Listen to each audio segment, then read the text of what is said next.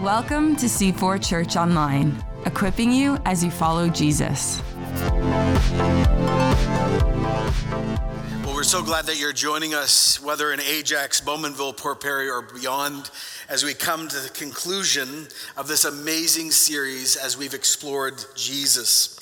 We've been walking through these statements, these images, these visual aids given by Jesus or said by Jesus himself about himself. And like I said weeks and weeks ago at the beginning of the summer, if you're a seeker, if you're a skeptic, if you're a cultural Christian, or if you're from another faith, you will know and see and understand the fullness of what Jesus claimed about himself, and you'll be able to say yes to him or no to him in the most informed way. For others of us who genuinely know Jesus, believe in Jesus, and follow Jesus, hopefully now at the end of this series, we know him more, we believe in him more, we love him more, we can be more thankful and inspired and faith filled and hopeful. Seven times, Jesus, as we've discovered, said the phrase, I am. And then he added an image I am the bread of life, the light of the world. I am the gate. I am the good shepherd. I'm the resurrection and the life. I am the way, the truth, and the life. And lastly, as we arrive today, I am the vine. Now remember, Jesus uh, made these claims about himself, but John makes the greatest claim right at the beginning, where he wrote these words in his gospel in John 1 1. In the beginning was the Word, and the Word was with God, and the Word was God, and Jesus was with God in the beginning. Fine. So we've spent a, a summer listening to the either truthful or bizarre claims of Jesus. But the question we still need to ask and wrestle through is well, how does Jesus' names, his claims, his work help us now? I mean, right now in my family, right now in my decision making, right now as I prepare to go to university, or right now as I'm a little bit older and going into retirement, right now with my kids. What's the last great statement of Jesus? I am the true vine that actually matters the most when you ask that question, and even more as we're wrestling down the grand cultural change we're all living in. A friend of mine who I've mentioned before, Carey Nieuwhof, Thinking on Change, blogged a few months ago and gave a snippet of the massive change we're all going through in the area of technology. He, he paused and said it one of the, at the beginning of one of his blogs Do you remember 20 years ago? Now, some of you are like, No, I wasn't born. I know. But for us who were there and alive and can remember, he says, Do you remember the 90s? He says, less than 0.5 of the world's population was on the internet. Wi Fi and broadband did not exist. Some of you are starting to have a panic attack. You're like, there's no Wi Fi? I don't understand. I don't understand what's going on. Yes, there were dark times 20 years ago. We, we watched movies at home on things called VHS and DVDs, and terribly, there was no Netflix. You had to go to a store to rent them, and we always took them back late, right, everyone? 95% of music was sold on CDs. There was no such thing as Spotify or, or, or, Apple Music. If you wanted to go somewhere, it was a terrible age where you had to use a paper map and you had to plot your own route. And if you were with friends or with a spouse, you would yell at each other and sin. Now we just yell at technology. Google's founders, he writes, were in college. There was no such thing as text messaging. Are you okay? There was no such thing as text messaging. And then he just says these simple words Remember the world most of us were born into? It doesn't exist anymore. And let me add, and it's never coming back. Now, what have been some of the fruits of this massive revolution that we're all living through? Much of it good, and some of it's bad. We've been talking about this over the last year, even this summer. In the West, we're not just postmodern anymore, we're not just post Christian, but now multiple people are saying we are now post social because of this technology advance. One wrote a philosophy of hyper individualism has shaped the world now around us. Technology, with the promise of connectivity, has now disconnected us. Urbanization has drawn millions of people together into apartment blocks of nameless neighbors. Even the family unit has been reduced now in size, leaving us with fewer people to call family. An autonomous, self seeking existence has been encouraged under the banner of individual freedom, and yet for many, the result has been social isolation and dislocation. I made reference to this, so of others. In 2018, the former Prime Minister of the UK, Theresa May, launched a loneliness strategy in the UK because it was such a bad uh, problem. For the first time in global history, she actually named a full time minister to deal with the issue of loneliness. In a major academic study in the United States, it now we find out 50% of Americans do not have a meaningful daily face to face social interaction with another human being. Over 138 million people south of the border do not have a meaningful connection with a human being every single day. Loneliness, we now know, is killing more or as many people as smoking and obesity. We now know through mark, um, microbiology that on a cellular level, loneliness is triggering chronic inflammation in people. The University of Chicago is actually trying to build what they're calling a loneliness pill. In Japan, there is now an ec- epidemic of loneliness deaths. Loneliness, we are now told, is the number one fear of every single teenager within the Western culture, and 70% of Vancouver eat alone every single night. So technology has given us much, but it's taken so much more away. And that is why, by the way, Jesus is so amazing and why this conversation matters so much right now. Why is Jesus amazing? Oh, because he's the same yesterday, today, and forever. In the change and the massive things we're all experiencing, knowingly or not, Jesus does not change. In the uncertainty, he's certain. Anyone want to say amen to that? But more than that, he is the grand answer to the growing angst we have never faced before, culturally and globally. Shepherd, door, bread, water, light, resurrection, all common, by the way, ancient Jewish symbols. But now, near the end of Jesus' life, he chooses to use this last sacred image in Judaism, the vine in the vineyard, which actually will matter so much to us. Now, again, for most of us living in and around Toronto, or you are listening online, this phrase, vine or vineyard, means so little. But once we understand the history, things become clear, convicting, and also comforting. Here's the first thing we all need to understand to the Jews, they were this thing. Uh, Psalm 88 You, God, brought a vine out of Egypt. You drove out the nations and you planted it. You cleared the ground for it and took root and it filled the land. Isaiah 5 7, the vineyard of the Lord Almighty is the nation of Israel, the Jews, and the people of Judah are the vines he delights in. This symbol was so key to the identity and religious theological understanding of the Jewish people. It was at the center of the artistic decorations in and throughout this key area in the Jewish temple. One old dictionary records it this way In the temple at Jerusalem, above and around one of the central gates, which by the way were 105 feet high, the gate that led from the porch to the holy place, there was a richly carved vine extending as a border. The branches and tendrils and leaves were made of the finest gold. The stalks, which the bunches of beautiful grapes hung on, were the length of human beings, and the bunches of grapes themselves were made of the most costly jewels like rubies and diamonds and emeralds. Herod was the first one to place that there, and rich and patriotic Jews from time to time would add to its embellishments. So, as you walk to encounter the living God of heaven and earth, as you walk from the porch to the holy place, what is the, one of the main images you see? It is the vine and of the vineyard.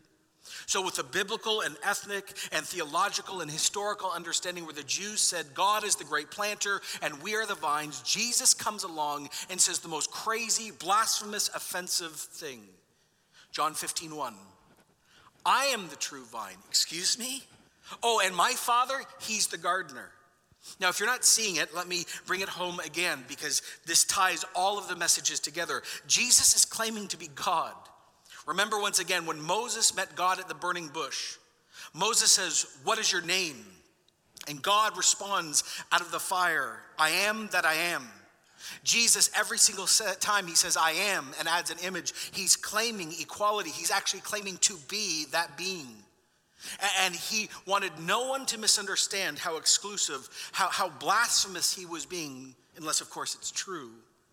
When he said in John 8 58, very truly I tell you, saying this to a group of pastors, before Abraham was born, I am. Now, Jesus in this last statement goes one step farther. Not only is God my Father personally, not only are He and I one, not only do I claim unashamedly that I am God, but now I have replaced Israel too. I am not just a vine or the vine, I am the true vine. Jesus Israel has been replaced by me. I am now the true vine, and God the Father has planted me. Israel is replaced by Jesus. And why? Because Jesus, by his birth, by his life, by his ministry, and what he is about to do on the cross, is actually going to do something the Jewish people were called to do and had not done for themselves in the world faithfully obeying God without compromising. Jesus' allegiance was clear, his understanding of truth, well, it was perfect, his filling of the Holy Spirit, all consuming, never abused. The Jewish community was commissioned. Why are the Jewish people the people of God? It says out of the Old Testament, they were called to be a light to the nations so the whole world could know there was one God and who he was and know his love. And they failed. Just like Adam failed and they failed, now Jesus comes and he moves from shadow to substance. But can you imagine the offense of this? Because remember, Jesus himself is Jewish, saying this to a Jewish community, and he says, I'm the true vine. One says this the new concept is God's vineyard only holds now one vine. And now all Jews, all, all of Israel must inquire if it's attached to Jesus. No longer is Israel automatically seen as vines growing in God's vineyard. Men and women are now, brown, uh, men and women are now branches growing from only one stalk. So, so here's the next offensive implication. To be in Jesus means you are part of God's people, but if you choose not to attach yourself to Jesus, whether you're Jew or Greek or no matter your background, then you're not a child of God.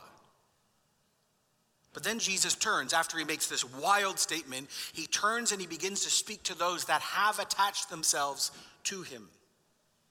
He says, Well, after you've said yes to all the things I'm claiming, let me work that out for you. And then here is written one of the most confusing, most misused verses in the Bible. So this should be fun, everyone. Then Jesus says, He cuts off every branch in me that bears no fruit. So the gardener, God, cuts off every branch that bears no fruit. Now, hold on. So I've already said yes to Jesus and I've already believed everything he's now. Is this saying that I can say yes and then say no? Can I can I lose my salvation? No, no, no, no, no. First, the clear translation of the Greek word take away or cut off actually in Greek is to lift up. It never is translated cut off anywhere else in the Bible or even in Greek literature. The lift up suggests the image of a vine dresser going and leaning over to a branch and lifting it up. Now, one author wrestling this down said, The second part of this answer came to me years ago when I was at a pastor's conference on the West Coast. A sun brown man came to me and asked, Do you understand John 15? Not completely, I answered. He says, Well, I own a large vineyard in Northern California, and I think I figured this one out. He says, New branches, if you know vines, have a natural tendency to trail down and grow along the ground. And they don't bear fruit down there. Actually, when branches grow along the ground, the leaves get coated in dust. And then it rains, then they get muddy, and then they get mildew. The branch becomes sick and then becomes useless. So then the pastor says back, Well, what do you do? I suppose you just cut them off and throw them away. And the man was like, Oh my goodness, no. The branch is way too valuable for that. We actually go through the vineyard personally with buckets of water looking for those trailing branches. And we lift them up and we wash them off. And we wrap them around trellises and tie them up, and pretty soon they are thriving. When the branches fall into the dirty rights, God doesn't throw them away or abandon them or burn them. He lifts them up and cleans them off and helps them flourish again. And then man writes, Suddenly I had a burst of insight lift up and clean. I'd never seen John 15 in the same way again. For Christians, those who've already said, yes, sin is like dirt covering grape leaves, and air and light can't get in, and the branch languishes, and there's no fruit developing. So read it contextually. Once you've said to Jesus, You are the true vine and God is the true gardener, then it says in verse 2 He lifts up every branch in me that bears no fruit, while every branch that does bear fruit already, He prunes that it will be even more fruitful. So not only does He lift us up when we are languishing and broken and in sin, after He does that, then He begins to prune us. And we all go, Oh, that sounds like a great idea until you know what pruning is. Another wrote, Grape growers practice several stages of pruning. There's something called pinching to remove the growing tip so you don't grow too quickly. Interesting.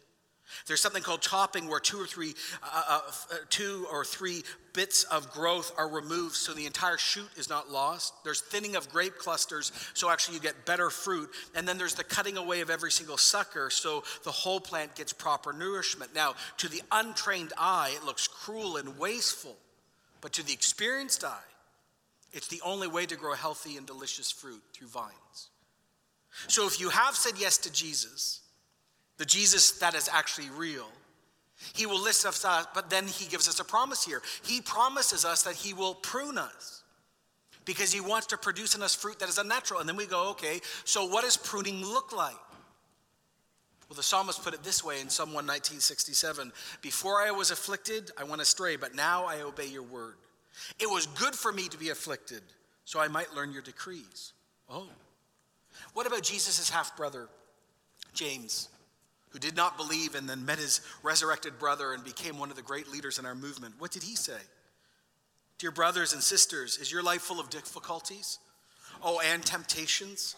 Oh, then be happy, for when the way is rough and your patience then has time to grow, let it grow. Don't try to squirm out of your problems, for when your patience is finally full in bloom, then you'll be ready for anything, strong in character, full and complete. There are all sorts of situations and adversities. The word trial here in James has a general meaning. It can mean outside and inside struggle. It can mean social, economic, physical, sin, the demonic, losing a job, war, sickness, aging, family breakdown, unmet expectations, persecution for faith, midlife crisis. You can fill in your own blank. I love, by the way, that the Bible, the Word of God, doesn't gloss over, does not invent, does not make Christians superhuman, is honest about pain and reality and says this happens to those who love God the most. James says, when you face difficulties, react with joy because this testing becomes a point of pruning or an instrument of refining. See, we as Christians cry out, I want to know you, God. I want to be a real follower. I want a deep faith. And God says, okay, testing will come. Some of it by my hand, some of it by the world, some of it having nothing to do with me, but I'll use it. And in that moment, your roots will grow deep. It's right here, many, of course, leave church. It's in these moments many people blame God or blame others or themselves, and they miss the crisis moment was the place of deepening. God can even use our fallenness and the world's brokenness to produce good. So Jesus comes along and he says, Well, I'm God. Oh, okay. And then Jesus comes along and says, I'm not just the vine, but the true vine. Wow, that's offensive, but if it's true, okay. Oh, then he comes along and says, Oh, and I'm the better Israel, and I'm going to fulfill everything the Jewish community was supposed to do, and they didn't. Wow. And, and then Jesus says, Oh, you've got to connect with me, and if you don't connect with me, you're not part of God's people. Wow. And, and then if you are with him, he lifts us up. Wow, that's good news. And then he says, Oh, by the way, he's going to prune us because he's going to produce something in us that's beautiful. Now, all of this conversation presumes you're in the vine, part of the vine. And that's why verse 3 now makes sense when you understand the context. He says, You're already clean. I've already picked you up and washed you off. Because the word I've spoken to you, you've already chosen to be with me. You've already embraced me, my teaching. You've given allegiance and lordship. And you get clean through my word.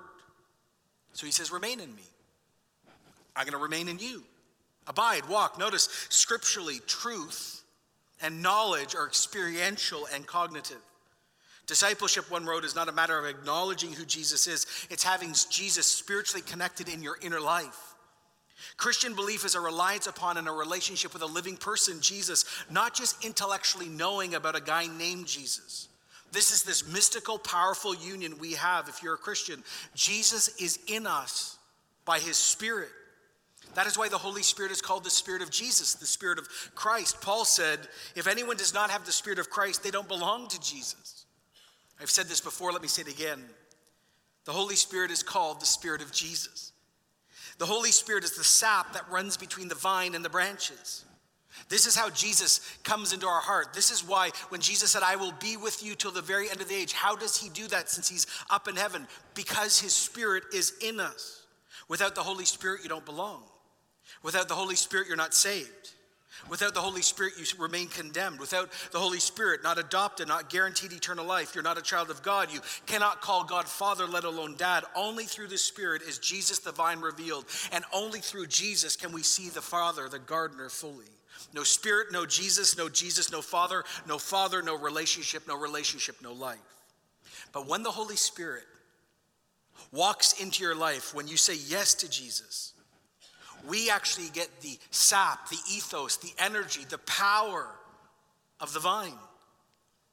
And it says in the Bible that the Holy Spirit reveals and leads us into all truth and gives us the power to love each other and obey and forgive. He literally is the sap in our veins. So it makes sense when Jesus says, No branch can bear fruit by itself. It must remain in the vine. Neither can you bear fruit unless you remain in me. I'm the vine. You're the branches. If a person remains in me and I in him or her, they will bear much fruit. Apart from me, you can do nothing. Hooray for self sufficiency. No. Everything in our culture teaches us that we can do it if we put our mind to it. We have the power, we have the education, we have the, and he says you can do nothing. See, it's, a, it's about relationship, it's about power. We are literally Jesus' limbs. Paul says in a different way, He's the head and we are His body, and we share His life. We see all three dimensions of faith right here. Without relationship, you can do nothing. Without knowledge, you'll go astray. Without power, there will be no life change. But notice something Jesus, when he's speaking to those who've said yes to him, does not expect us to pull up our bootstraps and do the impossible. He knows that we can do nothing, and so that is why he provides us supernatural life. Verse 6 If anyone does not remain in me, he's like a branch that's thrown away and withers. Such branches are picked up and thrown in the fire and burned. Oh my goodness, am I losing my salvation again? No. Listen to the whole metaphor. Think about everything that Jesus has said, everything we've talked about in this series. I love when one person brought it home this way. Don't misunderstand this metaphor or the others. The principle is simple Jesus, the vine, is the source of life. To fail to have him is to fail to have life. To refuse to remain in Jesus is to refuse the gift of life he offers. Elsewhere, Jesus calls himself living water and the bread of life. The image is the same. He provides an analogy to talk about his essential life giving work. This is not a discussion about the history of individual branches. Who's the original audience hearing this? Orthodox Jews who thought they were in and thought because they were circumcised and had the Old Testament and weren't those pagan followers out there that they were already in. And Jesus is saying, No, no, no, you've got to understand something. I am the fulfillment of your faith. I am Christ, Messiah. If you don't attach to me, you will wither and burn. You are not automatically included. You have to come through me. So Jesus concludes this metaphor with a strong call to remain in him. How? Oh, by listening to his word.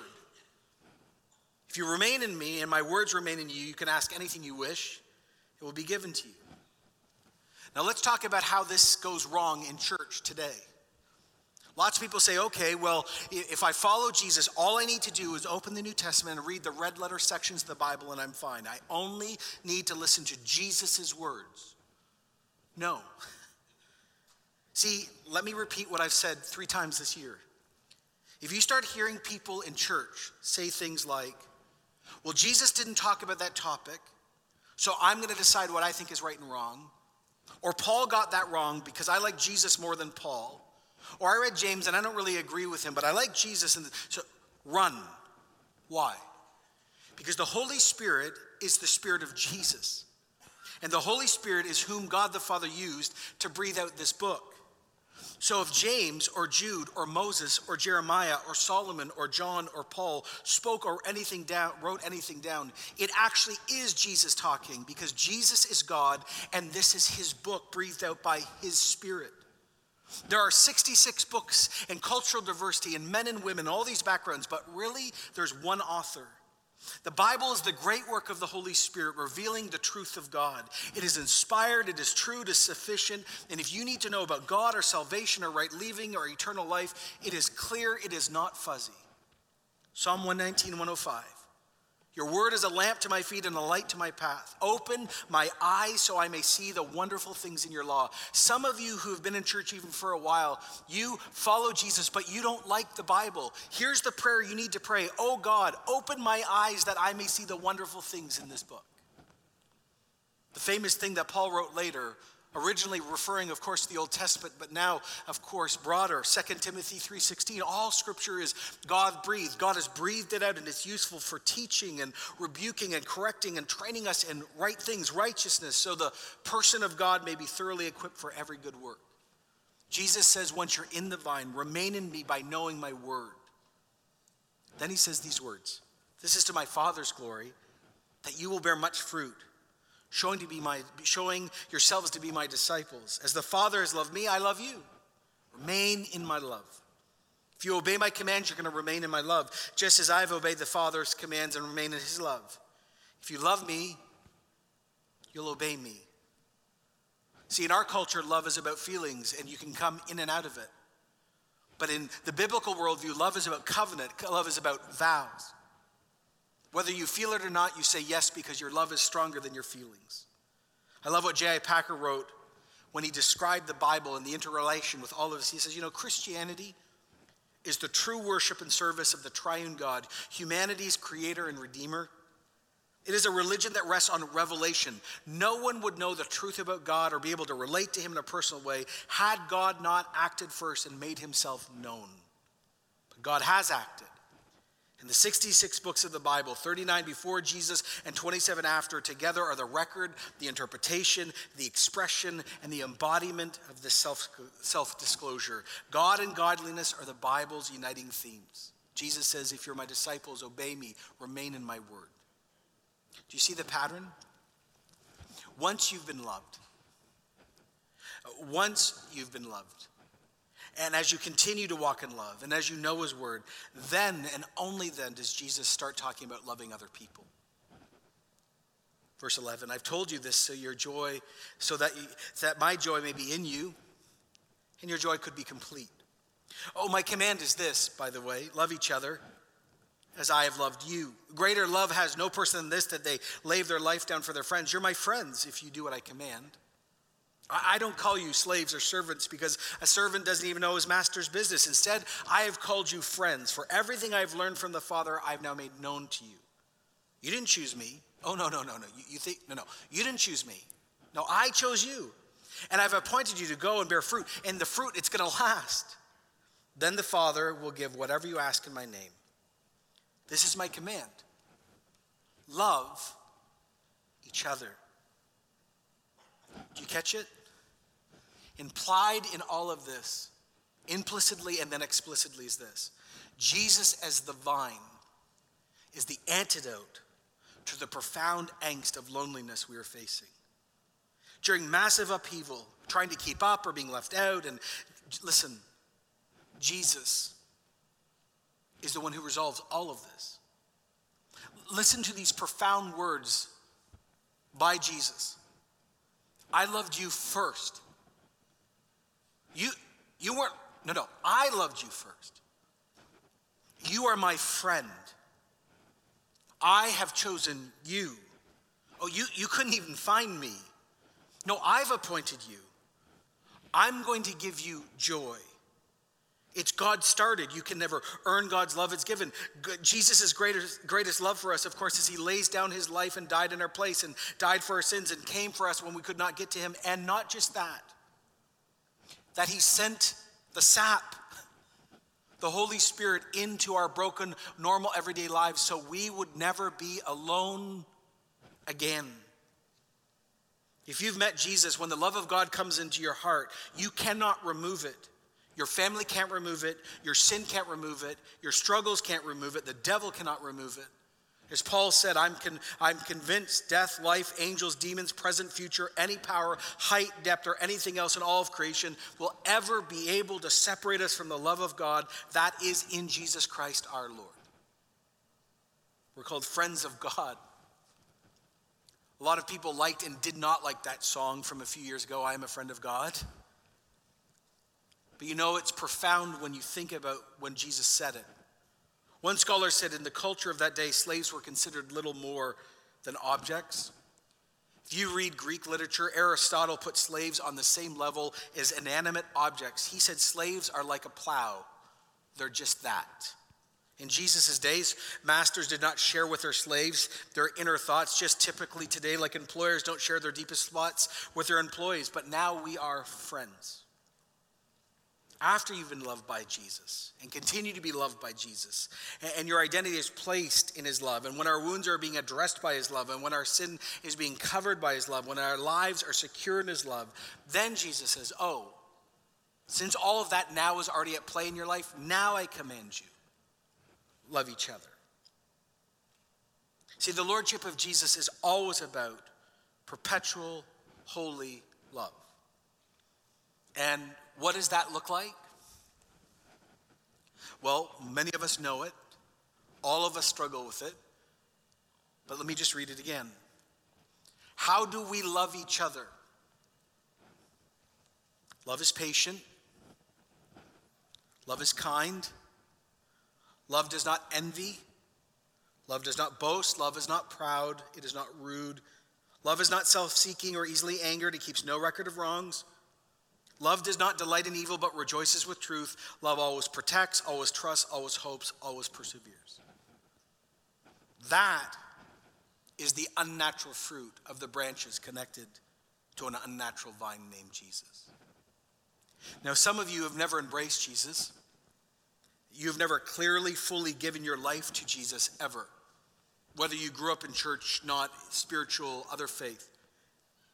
Let me just say this to you right now Jesus is holy love. I mean, H O L Y, perfect love. Why would you not give up your sin or your dreams or your life to someone who is like this, the true vine? He's better than your religion. He's better than your rights. He's better than your views. He's better than your politics. He's better than your dreams. See, if you talk to any of us who have experienced Jesus, here's the shocking thing about him he actually is what he claims. Jesus is love. Let me say this again to every skeptic and seeker, whether you're here or listening online Jesus is patient. He extends forgiveness time and time again, unlike anyone you've ever met. Jesus is kind. He never gives humans what they deserve. He already took what we deserved already on the cross and took the bullet for us. He paid off the mortgage we could never, ever, ever repay. Jesus doesn't envy what we have or who we are because he is better and he knows better. Jesus has no need to boast or to be proud because he's already demonstrated where meekness is real power. Jesus is not rude because he has nothing to prove. He's not motivated by competition or fear of anything or anything else. He is free, unlike any of us. Jesus is not self seeking, and Jesus keeps no record of wrongs. You're like, I'm not sure. No, no. Jesus keeps no record of wrongs. Everything that we have done that is sin, His grace has decided not to hold against us if we accept He's the vine and accept His work. Jesus is not easily angered. By the way, that's really true. He doesn't flip out at the right hand of the Father every time we mess up, mess up and drag ourselves in the church and wonder if he wants to talk to us. Jesus hates evil. Jesus loves good. He, Jesus actually protects, and Jesus is full of hope, and he's trustworthy, and he never gives up. Jesus is a better dream and a better desire and a more beautiful thing than anything you're pursuing. Jesus is God. Jesus is the only Savior of the world. Jesus is the only one who is not in a tomb. Every other great philosopher and religious leader is dead right now in a tomb or on their way there. Jesus came back and shows us what's on the other side. He is the resurrection and the life. He's the way, the truth, and the life. He is the bread. He gives us what we want and satisfies our souls. And He gives us power to forgive and love, which is unnatural. So I give you this, this question what do you do with Jesus? If you want to meet him, all you must do is say out loud or in your heart, Yes, I believe who you are. Come do all that stuff in me. I turn from myself. And he'll meet you.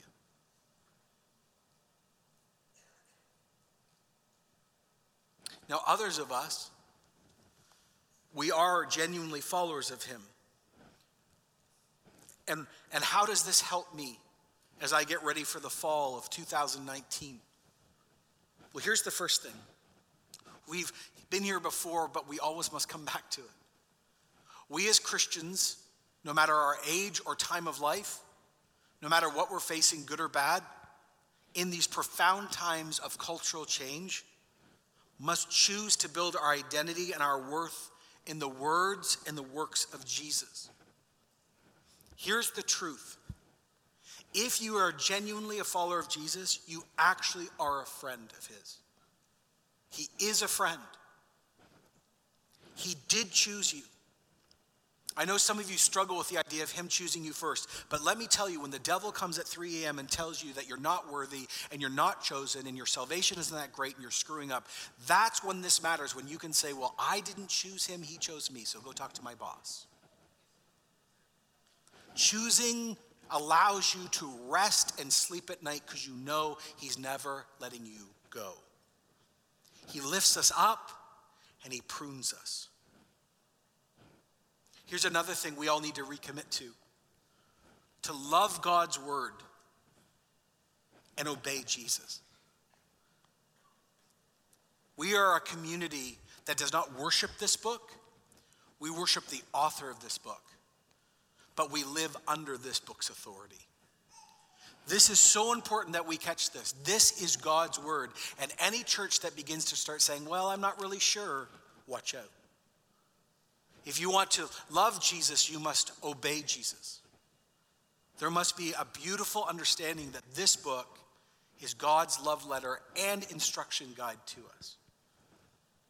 Now, as I was praying and preparing this week, I just want to end with these last few things. Some of you who are genuine followers of Jesus are the verse 2 vines. You are growing on the ground you are covered in mildew and dust and mud. You've become lifeless and producing no fruit. And some of you, because of your background, think God's just going to cut you off, and that's no. If you are the person who genuinely is a follower of Jesus and you've become lifeless or fruitless or covered in worldliness or sin or the muck of life, would you today, before you leave, say to God the Father, the vine, the, the gardener, I need you to come and lift me up. Because he will do it if you ask. Some of you need to say, I just need you to wipe off the mud and bring me up. Many others of us need to say and wrestle with this. It's not just going to be a moment in this service. Am I willing and open to be pruned for better fruit? I read this this week and I want you to hear it. One author said, What else do we know or need to know about pruning? He writes, God's hand is never closer than when he prunes the vine. During those times of severest cutting, when we think he is departed, that is when he is closest. Some of us are going through incredible moments and difficult moments in our life, and we have viewed it as the judgment of God or the absence of God, and we're like, where the heck are you? I would encourage some of us today to go back before God and say to Him, Is there a third option? If you tell me you're pruning me, though I am not enjoying it at all and it scares me, then I will know good fruit will come from this. So, some of us need to reinterpret our life circumstances or the difficulties or the absence of the presence of God, not as judgment unless you've produced it out of your own sin, not as judgment, but actually as pruning. And you need to pray an interesting new prayer Lord, prune me so the best fruit comes out of me and your kingdom comes. And lastly, all of us need to pray about love. Because love is what's supposed to mark Christians. And we all fall down so short of this all the time. But remember, the sap that runs through our veins is not from us, it's a source beyond us. This is why, if you read John 14, John 15 even makes more sense. If you love me, you'll obey what I command. And then he says, And I will ask the Father, and he will give you another counselor to be with you. He's the Spirit of truth. It is impossible to keep no record of wrongs. It is impossible to be patient and kind. It is impossible not to envy and not to boast and not to be proud. It is impossible to always be full of hope and love and faithfulness unless there is gasoline in the tank that's not from you. And what does God say? He says that now you've embraced the vine. The sap that runs into the branches is the Spirit of God, and He gives us the ability more and more over time as we do not grieve Him, but we're open to Him to actually, to actually love. So, could we just take a moment and at least pray over all of this because this is a conversation to begin, not to end. So, Lord, for some of us at this moment, we've never said yes to you. Not really. We just haven't. So, here's the moment. Some of you have never embraced him. Say, Jesus Christ, Son of God, I believe you are the I am. And I believe you died and you rose, and I believe you're the resurrection and the life, and you're the true vine, and you're everything I need, and I'm forgive me of my sin. I turn from trusting in myself or religion or whatever. Save me. I want to be a branch connected to the only vine that lasts. For others of us who know you, here's our, our, our prayer. Number one, Lord, thank you that you call us friends, that we are chosen, elected, called, loved. And Lord, I just pray that that would be resonating deep in a way I can't preach for so many people that their identity would be found there, and the accusations of the evil one in their own heart and family and culture would actually lose power because Jesus' name and word is stronger. Others of us, Lord, we're the vine that's covered in muck. So, Father, lift them up and clean them off and bring new fruit and new life. For others who are wondering about pain and struggle in life, would you speak to them about pruning? And lastly, here's what we pray Holy Spirit, would you be sent by the Father and the Son because you are the one who gives us power to do the impossible? And I pray for myself and this whole church that you'd keep marking us with the unusual, unnatural fruit of heaven given love. As the Father has loved Jesus and Jesus has loved the Father, so let us love and continue to love each other.